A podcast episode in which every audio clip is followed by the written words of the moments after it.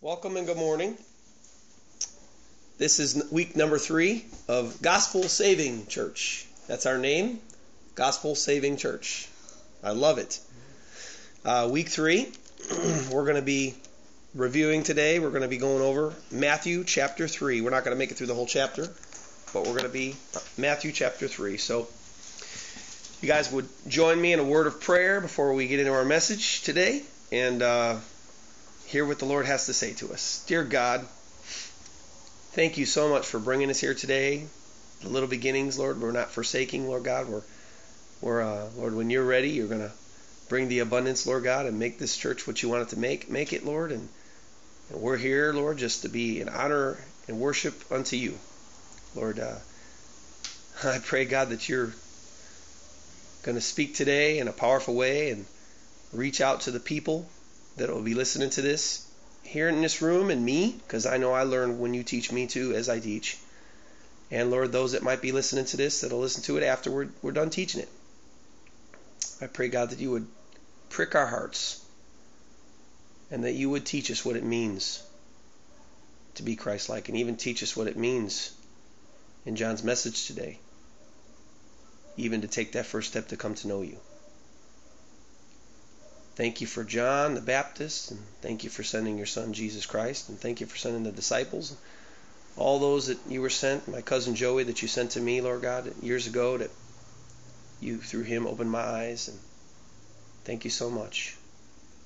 Now I pray, dear God, that I would be able to be used by you in that way to you would speak through me to open other people's eyes too. I love you and praise you, God. Ask these things in Jesus' name. Amen. So, Matthew chapter 3. We're going to read it all over, but the title of our message today it's going to be about John. Message of the messenger. Message of the messenger. That's our title today. We're going to look at John the Baptist message, John chapter 3, and we're going to dissect it and we're going to break it down and we're going to see what God had to say through John. But first, we're going to read the passage. We're going to read over chapter 3, 12 verses, which is what I think we'll be blessed to really get through. So in those days, John the Baptist, 3 1, in those days, John the Baptist came preaching in the wilderness of Judea and saying, Repent, for the kingdom of heaven is at hand. For this is he who was spoken of by the prophet Isaiah, saying, the voice of one crying in the wilderness, Prepare the way of the Lord, and make his paths straight.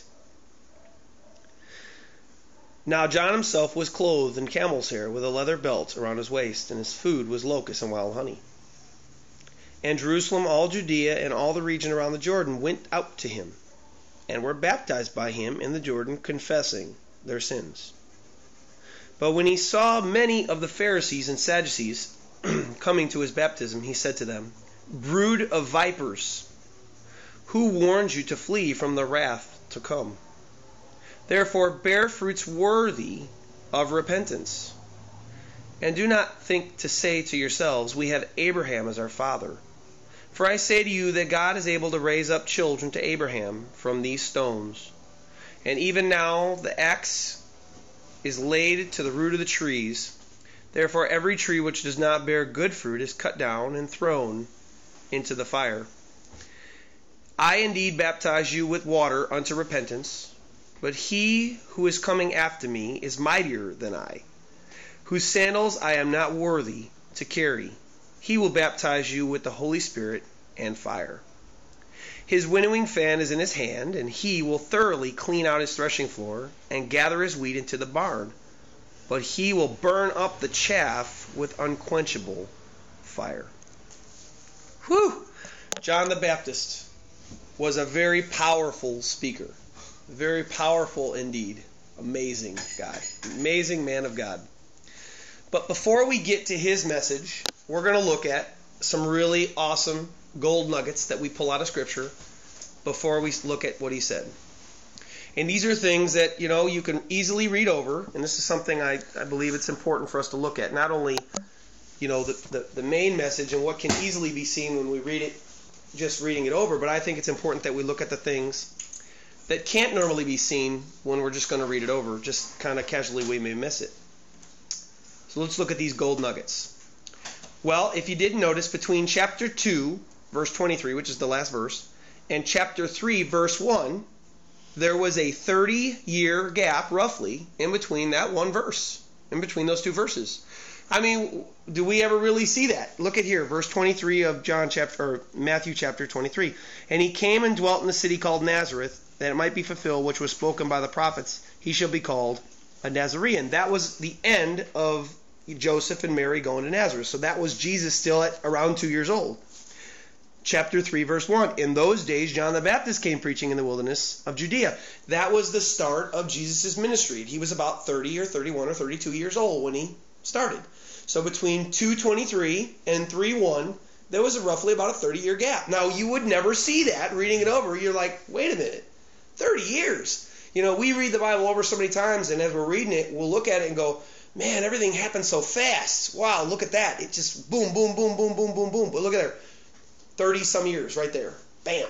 So what happened in that 30 year gap? Well, a whole lot actually happened, but actually a very little bit was recorded. The Gospel of John, chapter 21, verse 25, John writes, and there are also many other things that Jesus did. This is now, this is after the crucifixion, and this is the very last section of John's Gospel. There are also many other things that Jesus did, which, if they were written down one by one, I suppose that even the whole world itself could not contain the books that were written. And, and, I'm, and I'm guessing that that was really something that John spoke by God saying of his ministry. Um, we're not even talking about we did, we don't really have but a couple few things recorded of Jesus age 2 or birth to 2 to 12 we're going to look at that today and then 32 33 years old that that was it we, that's that's all we have of Jesus' life really before his public ministry where he came to give salvation to mankind and tell us what it meant to be a Christian and how to get saved but so what do we have what do we have we have four gospels in which are written details and different perspectives of Christ's ministry and his life and death and resurrection. We have some of the differences are because the gospels, believe it or not, are all different. They're called synoptic gospels. They're not exactly word for word all the same. You guys have ever read the New Testament, you'll you'll see that. Well, we see we, we see in Matthew we had the genealogy of Abraham, actually of yeah we have we had Abraham to Jesus. Then with the birth of Jesus, we had then we jump into the forerunner John, which we're going to look at today, and then we got right to Jesus' ministry. Mark starts with John the Baptist. Mark doesn't even give anything about Jesus' birth at all. No one, But we get we start right with John, and we go right to Jesus' ministry. Luke, Luke was a physician, and he wrote his gospel for Theophilus, which was we don't know who Theophilus was, but Luke was a physician. So in Luke's gospel, we get more along the lines of we get a lot of medical kind of terms. We get a lot of medical things, and there's no there's no doubt in my mind. That's why in Luke we get one, we get the birth of both John and Jesus, and all the details, including the visitations of the angels. We get all those details. Two, we get their circumcisions. Jesus on the eighth day. We get John's circumcision, where his dad was finally loose because his angel bound his dad's tongue until John was born because his dad didn't believe. Uh, we also in in Luke we get the one reference of Jesus between age two and 30 or 33 years old when he started his ministry, and that was Jesus age 12 when his family came to Jerusalem for a for a you know something that a, a one of the feasts that that the Jews would have yearly, and that he actually stayed behind. He was in the temple, and that was age 12. He was listening to all the Pharisees and you know the religious leaders, and he was kind of commenting and listening along and then we go right to John the Baptist coming, then Jesus' ministry. And the four, number four, in John's gospel, we get no birth of Jesus or John or nobody. It's nothing. We get nothing about them, period, growing up, nothing about any of the circumcisions, nothing. Instead, God, through John, gave us the eternal description of Christ and God. Uh, who God and Christ were before we were ever here, before the world ever existed that God and Christ were one and that they were eternally existent before everything was. We get that. Uh, then he jumps right to John's preaching, which we're going to look at today. And then to the ministry of Jesus, and his whole gospel is pretty much spent focusing on the miracles of Jesus. So you see all the gospels different, but all same, all about one guy, the guy that we're here to talk about today, Jesus. Uh, it's also funny. God just showed me that just now. What guy? This is actually. I'll throw this in later. We'll we'll, we'll point it out again because we're going to look at some of the neat things about John before we look at his what he said. All four gospels highlighted two people. John and Jesus. All the gospel writers didn't have to put anything about their birth or anything, but guess what God decided it was important for us to listen to here? John, what John said, and Jesus. All four gospels highlight John. That is a we're going to look at that as a uh, later on we look at the resume of John. We're going to look at his resume and kind of who he was and why God chose him to, to do what he did. Um, but believe it or not, also in that one little 30 year gap there, we also have critics of the Bible that would look at that 30 year gap and also look at those differences and say, well, that's why your Bible's not real. Because they're not exactly the same and they contradict one another. Interestingly enough, each man of God that he used to write wrote the unique character of God that God gave them. They each gave different perspectives of his life, death, and resurrection. Now, some stories do parallel, but even those stories were given from four people's perspectives. Each person saw his life and the action that he did and the miracle he did, each from their own way. Each maybe one was standing on his right side, maybe some, one was in the back. Maybe one of the gospel writers was standing in the crowd and saw him as the crowd would see him. But believe it or not, this is a reason why there there are critics because they say, well, the gospels aren't exactly the same; they contradict one another. The main differences of why they scoff differences would be would the main reason the differences in the gospels. Number two main reason, and, and I've heard these next two. I've heard all three of these when I've been on the streets and when I've been preaching. Uh, number two would be they have trouble believing the miracles of Jesus. They can't discount what he did, but they just say, I, I have trouble believing them. I, I just can't believe them. And number three, they would have trouble understanding what is written. I've actually been told this while I was preaching. I've talked to people and I've sold them some of the prophecies. We're going to look at that in a minute and, and everything. And, and I've told them, you know, I've been witnessing to them and I've, I've told them some of the amazing things about God's Word and the proofs of it and so on and so forth. And they said, well, well, that, that, that, that that's fine. But I just don't understand what God wrote. And I say, well, really? So you don't believe in Jesus and God because you just don't understand it? And they consider that a qualm against the Bible, a quirk against the Bible, because they don't understand it. Well, that's complete fallacy. That's that's because they don't want to understand it. Nevertheless, we could go into the whole sermon on its own. Um, what what's something else that we could pull out? We pull out. There's that word again. Prophecy. three three.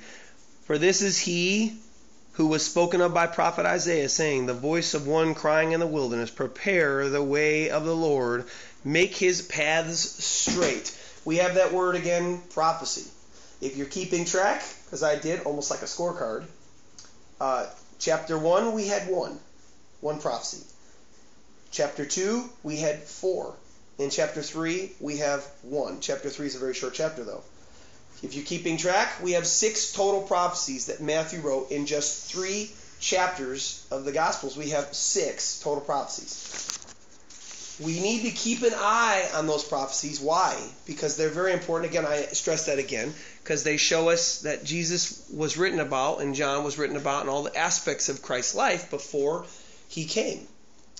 Uh, and if you look too, they're all about different aspects of Christ's life in his coming, in his birth, death, and resurrection. They're all about all his different aspects of his life. And God really hits all the spectrum from birth all the way to resurrection. He hits all the spectrum on, you know, prophecy saying who God was, saying who Christ was before he'd ever come.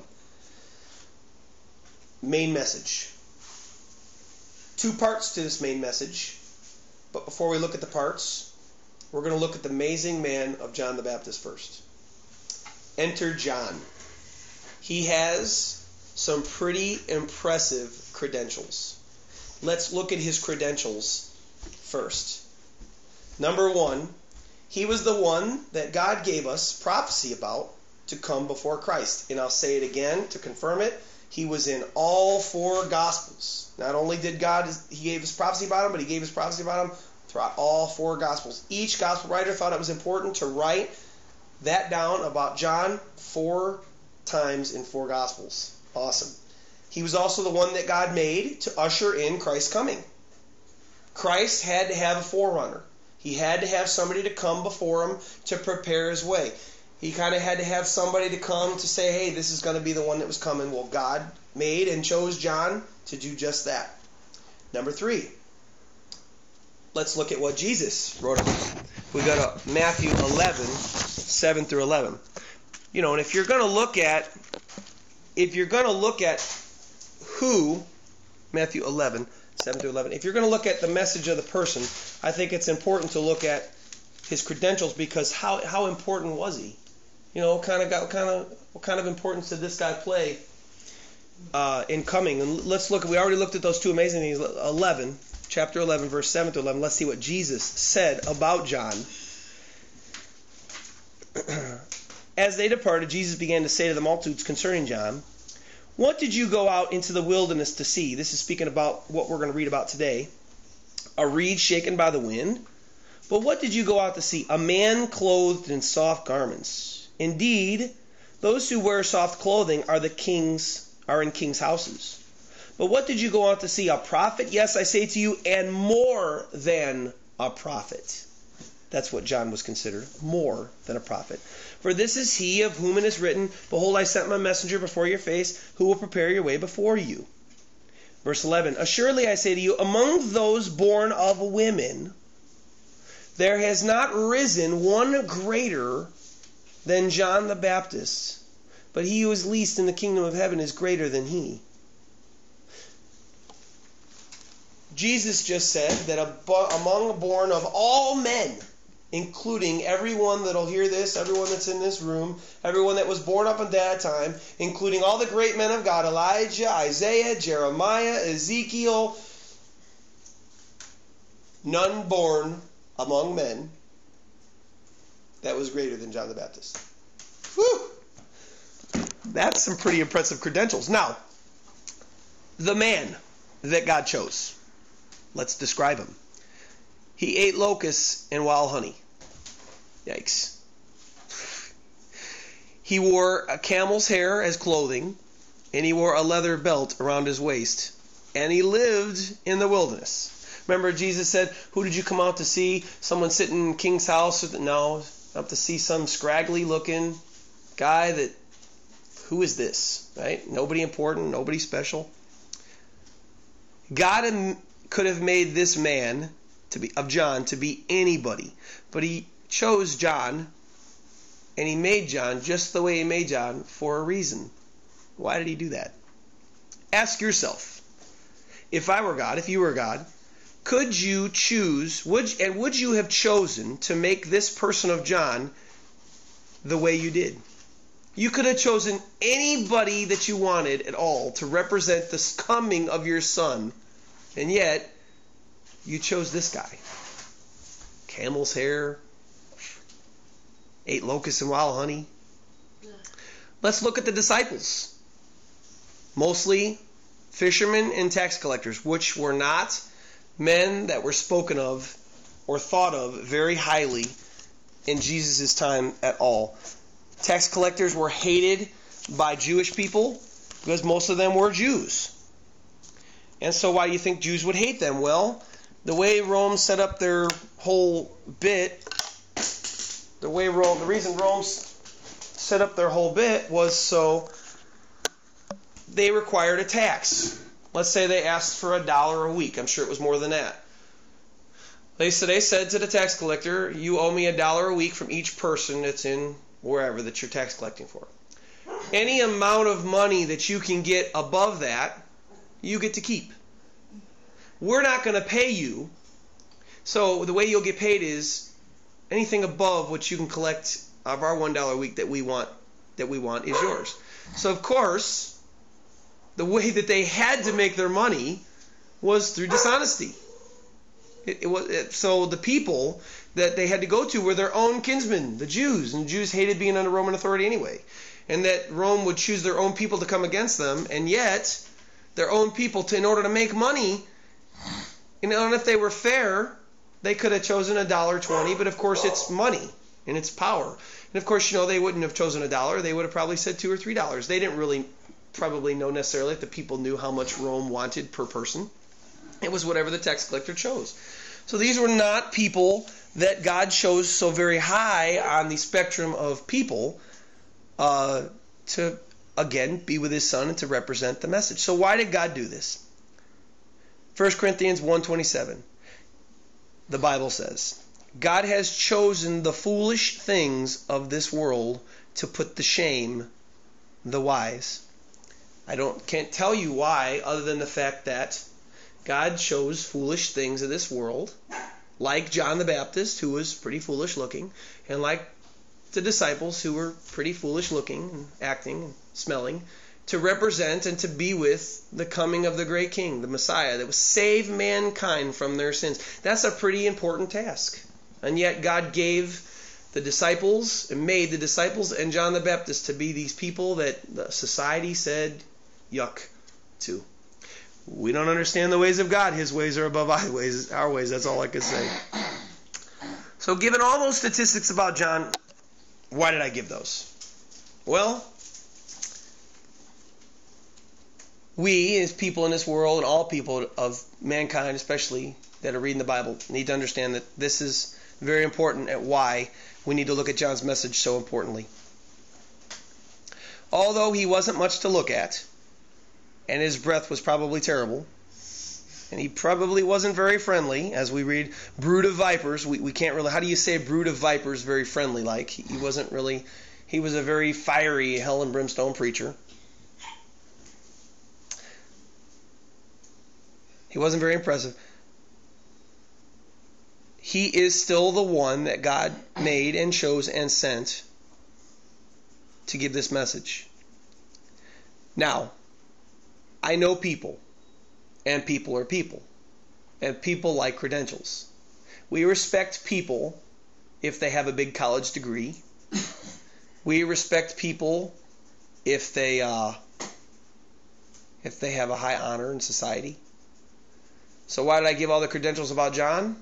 Well, because if you look at the one who sent him and the one who spoke highly of him, which was Jesus and Jehovah God, I sure hope that we can look at them and respect them and say, well, since they're the one that sent this guy to give this message, we ought to look at this guy and say, okay, I, I need to sit up and listen to the message that John has to tell us. So we're down to John's message. What is his message and why is it so important to us? Looks like it's about one line. Repent for the kingdom of heaven is at hand. That's all he spoke. To all the people, he went into the wilderness. Repent, for the kingdom of heaven is at hand. Reminds me of another guy that kind of gave a very similar message. His name was Jonah. In, in Jonah, we read about Jonah's message in the book of Jonah.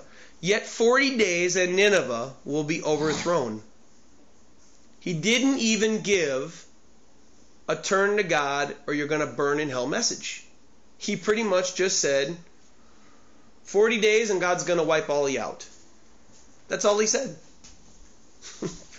but yet, look at the results that God got through this one message.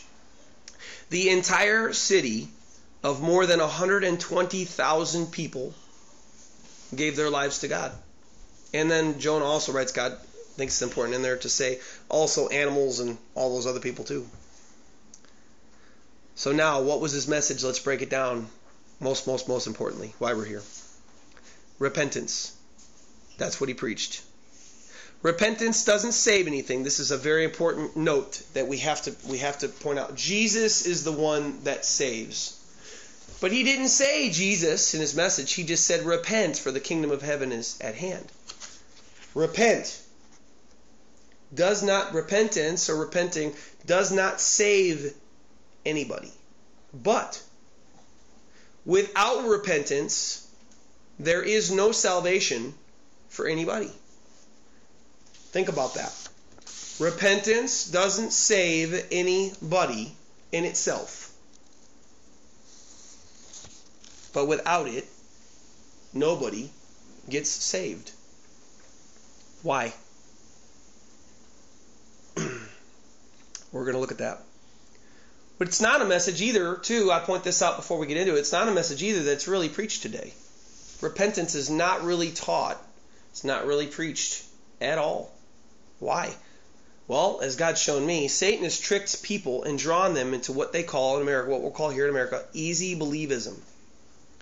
Just believe in Jesus and pray this prayer, and you'll be okay. Well, let's look at what repentance means from God's perspective, and let's see how important it is from God. We look at first 2 Peter 3 9. What does 2 Peter 3 9 to us say? The Lord is not slack concerning his promise, as some count slackness, so God's not slow, but is long suffering toward us, not willing that any should perish, or you could say go to hell, but that all should pray a prayer of salvation. Oh. Oh, oops. I didn't mean to say that. That's actually. I'm, I'm sorry. That's that's what's taught today. Okay, uh, let, us read it again. Let's, last part again. He's not slack concerning something, but is long suffering toward us, not willing that any should perish, but that all should come to repentance. So God's not willing that anybody perish, die and go to hell, but that all come to repentance. Let's explain repentance. What is it? The Greek word is methaneo. It's a verb, which is obviously an action. Okay? The Greek says, this is the definitions, to change one's mind. For example, to repent. Here's the one that kind of details it out more further. To change one's mind for the better, heartily, to amend the abhorrences of one's past sins. We always, I've, I've, I've, taught for a long time, and you could say this too, that repentance means turning away from self and turning to Christ. And it does mean that, but we have to understand it's not a physical thing that we do, it's a changing of the mind. Whatever you purpose in your mind, that's what you'll do. Whatever you set your heart, the Bible would say the mind would be like the heart. Whatever you set your heart to do. You're, I'm tired of living this way. I don't want to live this way anymore. I need to live for God. That's repentance. That's a picture of repentance. You didn't actually physically do anything. What you did was in your mind you said, I'm done living this way. I'm ready for a change. It's a changing of one's mind. So repentance is not pray this prayer and you'll be saved which is very widely preached in America today, to pray a simple prayer of salvation. And did you know that there's not even any such prayer of salvation? It's contained in Scripture at all. There's no uh, John 2 9 says, Pray this prayer, pray, Jesus, I love you and I need you and, and uh, I, I, need to be saved, and you'll be saved. There's no such prayer that exists in all of Scripture. Not even one. This is deception that Satan has tricked people into America into thinking because here in America we have this here. Jesus in Matthew chapter 7 verse 21 says to people that made that oh Jesus I need you and oh I make you my lord and he says in 721 not everyone who says to me lord lord shall enter the kingdom of heaven they were calling him lord but listen to what he says but he who does the will of my Father in heaven. He says, Many will say to me in that day, Lord, Lord, have we not prophesied in your name, and cast out demons in your name, and done many wonders in your name? So they looked good religiously. They looked good on the outward. They looked good like they, they did some good religious things. They looked like kind of holy a little bit. And then I will declare to them, I never knew you. Depart from me, you who look at what they did. They practiced lawlessness. Although they may have prayed a simple prayer verbally, in their heart they never said, I need to turn away from self and sin, and I need to turn to God and live for Him. Pretty simple. One's a prayer, and one's a heart change. One's an absolute mind changing thing that you do. So we look at them, what is a Christian? A Christian is not, I believe in Jesus. That's what the Bible says. A Christian is one that says, I'm going to repent daily. I'm going to deny myself daily, turn away from myself daily, which is what Jesus said that people ought to be doing. Deny yourself, pick up your cross, and follow after me. Denying yourself, deciding to say, I'm going to follow Christ today. I'm not going to live for me in this world anymore. I'm going to decide to follow Christ today, and, and I'm sick of the way I am, and I need to change, and I need change. The person looks different. They're not going to be the same. They're going to live for God whether people are around or people aren't around. Because God's important in their life, like the wise men that we looked at last week. Their whole lives were spent in dedication to Christ and to God. They don't behind people's backs, they don't act one way, and then in front of people, they don't live another way. This is a real Christian. To be Christ like, to turn your whole self, to make a decision to turn your whole self to Christ. But the funny thing is, is once you make that decision to say, I'm going to turn my whole self and my whole life to Christ, something very important is going to happen, and that's going to be the other part. God then sends His Holy Spirit into your life once you make that decision. I want to live for you, and I don't want to live for myself anymore. And then He actually, because of that decision that you made, that's where the Holy Spirit comes into your life and your heart, and then makes those changes. And then what happens is just from that decision that you made in your physicalness, then God plays out real Christ like life in your body.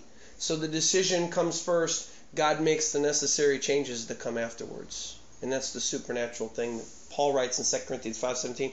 All those that are in Christ are new creatures, are new creations. The old is gone and the new has come. And we don't make that ourselves. We don't actually physically do that ourselves. What we do is in our hearts and in our minds, we say, No more. I'm tired of this. Jesus, not me. That's the main thrust of John's message. Now, for them now, for them then, and for us now. Remember, John was sent to pave the way. Christ was coming. He was preparing the people. Turn away from your wickedness. Get ready. Get ready. And then here's the second part of the message here Kingdom of heaven is at hand. You see, before Jesus came and died, the kingdom of heaven was never available for people to enter. Before Jesus, those who follow God went to a place called paradise or Abraham's bosom, which we'll find in Luke 16:22 for Abraham's bosom, and then paradise in Luke 23:43. Then after Jesus died, paradise and was taken up to heaven, and then the door to heaven was finally opened for people. Before Christ, people just went to like a holding place wasn't like purgatory like the Catholics teach. It was a place of just holding. It was a place of there was no sin, there was no shame, there was no pain. It was just a place to kind of hold people. And Abraham was there, hence why it was called Abraham's bosom. Or if on the other side of things you didn't follow God and he wasn't your Lord, because even there was lordship, God had to be your Lord back then. Those who did not follow God went to a place called hell or Hades, which we'll find in Luke 16:23. So his message to people in today's language, our language now, get right with God and turn to him quickly because heaven is about to be opened up. And this was an exciting thing. No more were people just going to have to die and, and be buried and then go to a place where pretty much it was not, I'm not going to say it was apart from God, but it wasn't with God either. It was just kind of neutral. Just kind of a place where everybody knew God, everybody loved God, but it, God wasn't there. So, what was the result of his preaching, which is what I really hope the result of the, this preaching here today would be? Verses 5 and 6 of Matthew 3.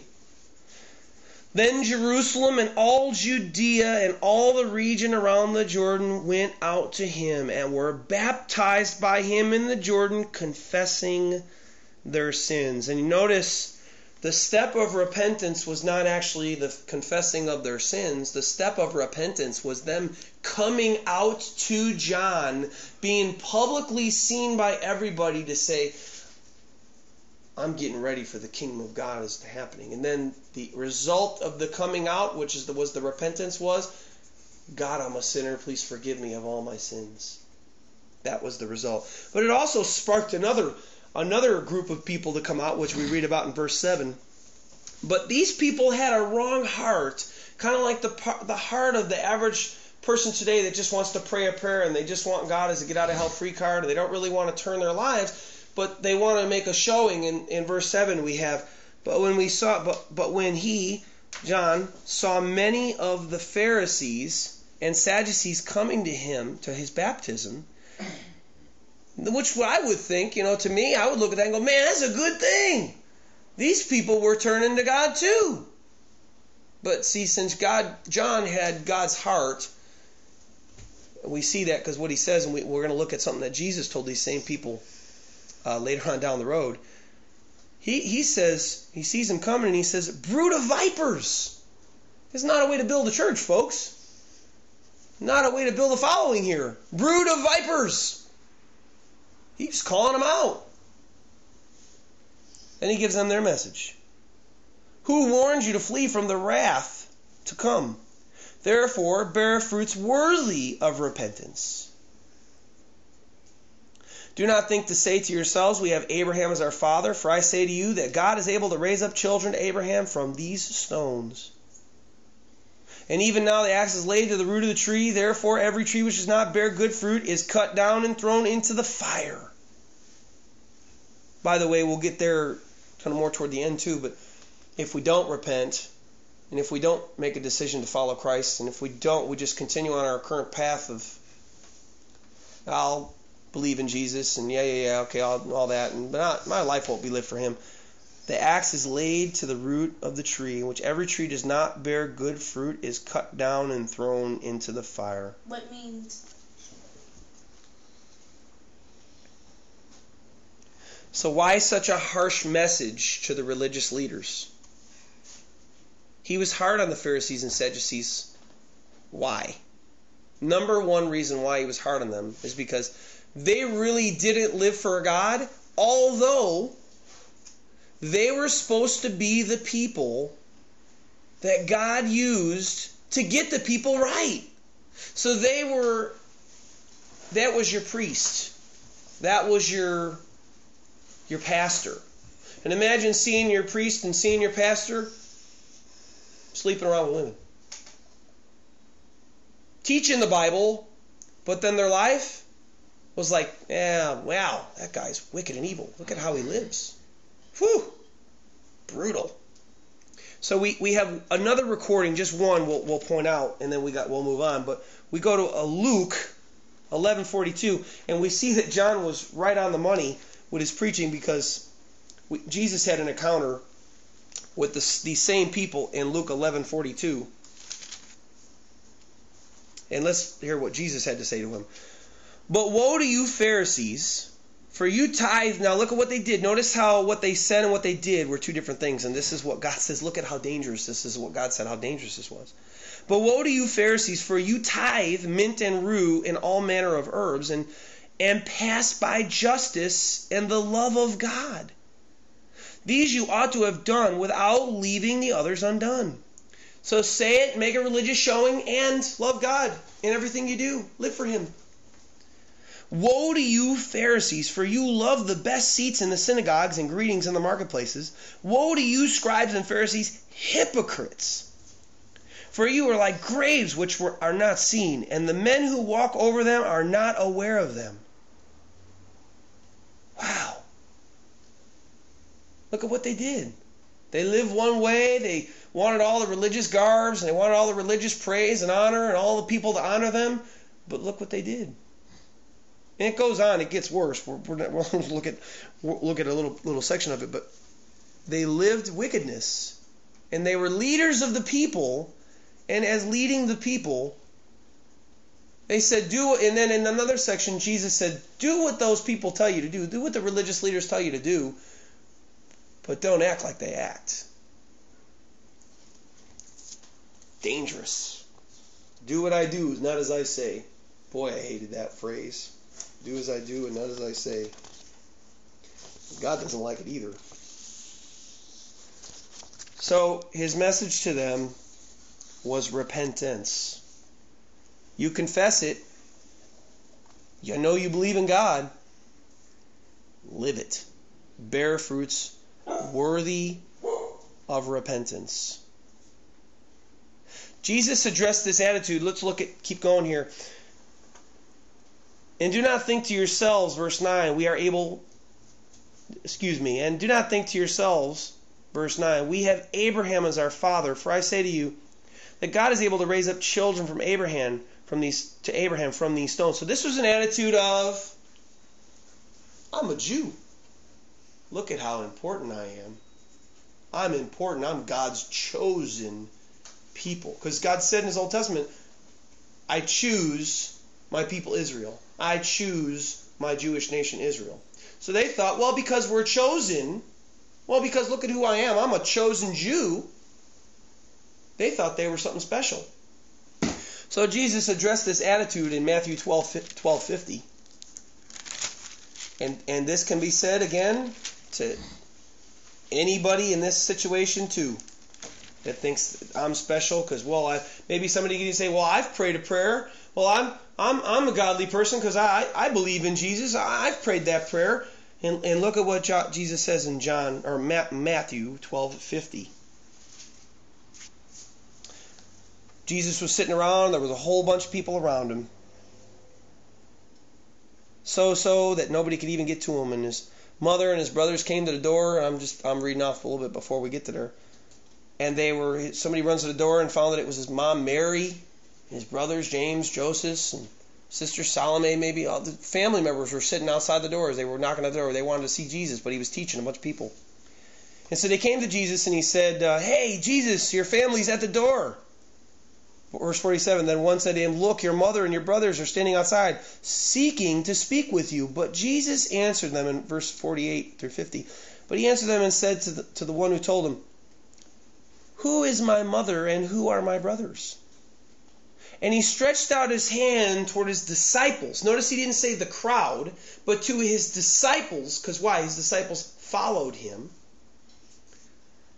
Here are my mother and my brothers, for whoever does the will of my Father in heaven is my brother and my sister and my mother. Notice not just because they said, but Jesus considered those who did the will of God to be those who were his. Not just the ones that said it, the ones who did it. Wait. Pharisees were not those that did it, they were those that said it. The did, what they did, they lived wickedness.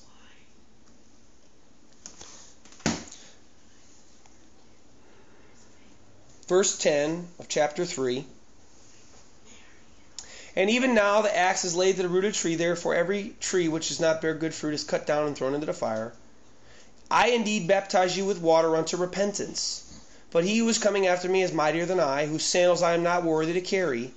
And he will baptize you with the Holy Spirit and fire. Verse 12 specifically. His winnowing fan is in his hand and he will thoroughly clean out his threshing floor and gather his wheat his wheat into the barn and he will burn up the chaff with unquenchable fire so let's look at people that do and people that say people that do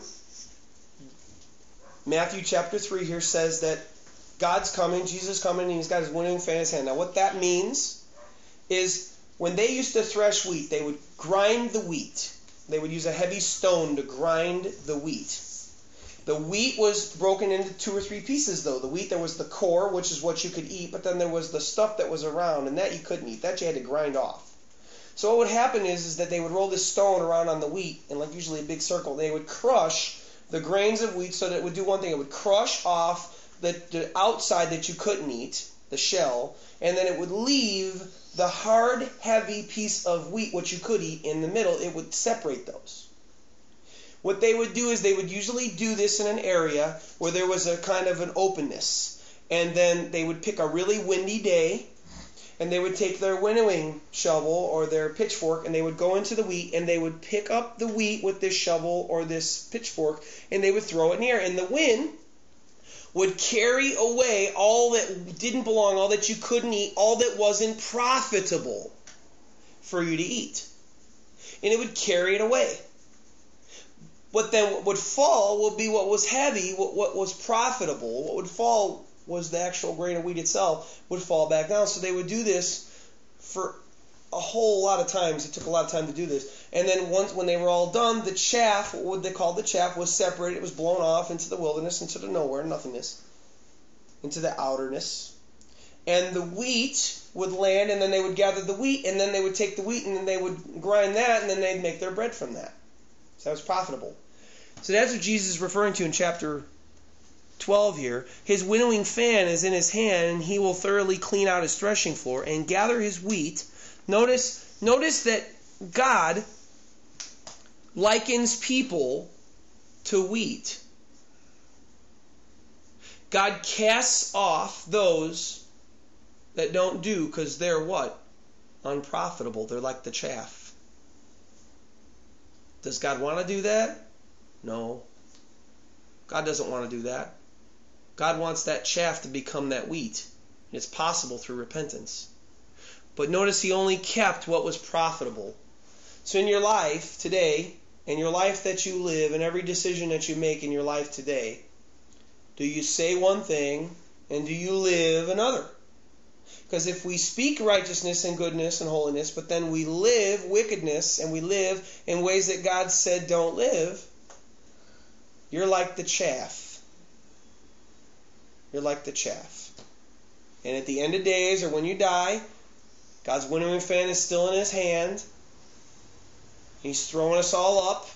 And those that are profitable, those that say and do, will fall back down and God will use them and make us into look look at the wheat gets made into something that's usable gets made into nourishment god uses those that are his for a purpose just like he uses that wheat grain for a purpose is god using you for a purpose if not you're the chaff and you're going to be blown away and god won't use you because you're not usable because you've never taken that step of repentance to not just speak those words of righteousness and truth but live by them as well. Make a hard decision to say, I'm going to not live the ways that God says no to anymore. I'm going to live for Christ. Very important. He also likens us to a tree. Look at the tree. What kind of tree are you? Verse 10 And even now the axe is laid to the root of the trees. That's talking about when your axe is laid to the root, you want to destroy the tree. You not only want to cut it down, you want to destroy it. Therefore, every tree which does not bear, the word bear means to produce. What fruit is our, are our lives bearing? Are our lives bearing the chaff? Or are our lives bearing fruit that's worthy? For every tree which does not bear good fruit, is cut down and thrown into the fire. So that's what will happen to someone that professes but doesn't live, or someone that never professes and never lives and just doesn't decide to live ever. His will lie at your root and cut you down, and you'll burn in the fire. So if you're out there and you say, boy, oh boy, oh boy, I'm that bad tree with that bad fruit, or oh my gosh, I'm that chaff, and oh my gosh, my life really doesn't represent the things which I say. Then there's the hope of repentance. And again, repentance doesn't save anybody. Oh, because I've repented, I'm saved. No. What repentance does is that's that hard decision to say, I, I don't want to live this way anymore. I want to live this way. I want to live a godly life. I want to live for Christ. I don't want to live this way anymore. It's a desire. Those who desire to come up after me must, must, must deny self. pick up cross, die to self, and live and follow Christ. So if that's you, it's not a prayer, and I won't lead you through a prayer, but I will lead you to this. Cry out to Jesus Christ in your heart right now and ask God to forgive you and tell him that you're ready to start following him instead of being a fraud. Instead of just professing one thing and living another. And make a decision within your heart of hearts to say, I'm on the wrong path, but I want to be on the path of Christ and righteousness right now. And make that decision and turn to him. Then get in his word every day and seek his face every day and ask that you would be like that wheat that falls to the ground that God you use me and that I be edifying to you and be nourishing to you. Please, I implore you do that because the scripture is very clear. John's message, this was John's message. John, the one who God sent and gave all those, we had all those credentials for. If you don't respect the man of John, respect the man of God that sent the man of John. Let's pray. Jesus, thank you for your message that you gave to John today that you gave him thousands of years ago, or almost 2,000 years ago, but that uh, his message still burns today to all of us, to anybody that's going to hear this, Lord God. His message still holds true to this day. God, I pray whoever's listening to this, that they, if they're not right with you, if their life does not match their profession of faith, or maybe they've never made a profession of faith and that their life, obviously they know that they're outside of you, that they would turn to you, that step of repentance, and turn to Jesus with all their hearts. And make a decision to say, I don't want to live this way anymore. I want to live for Jesus. And turn before it's too late. And that chaff is going to be blown off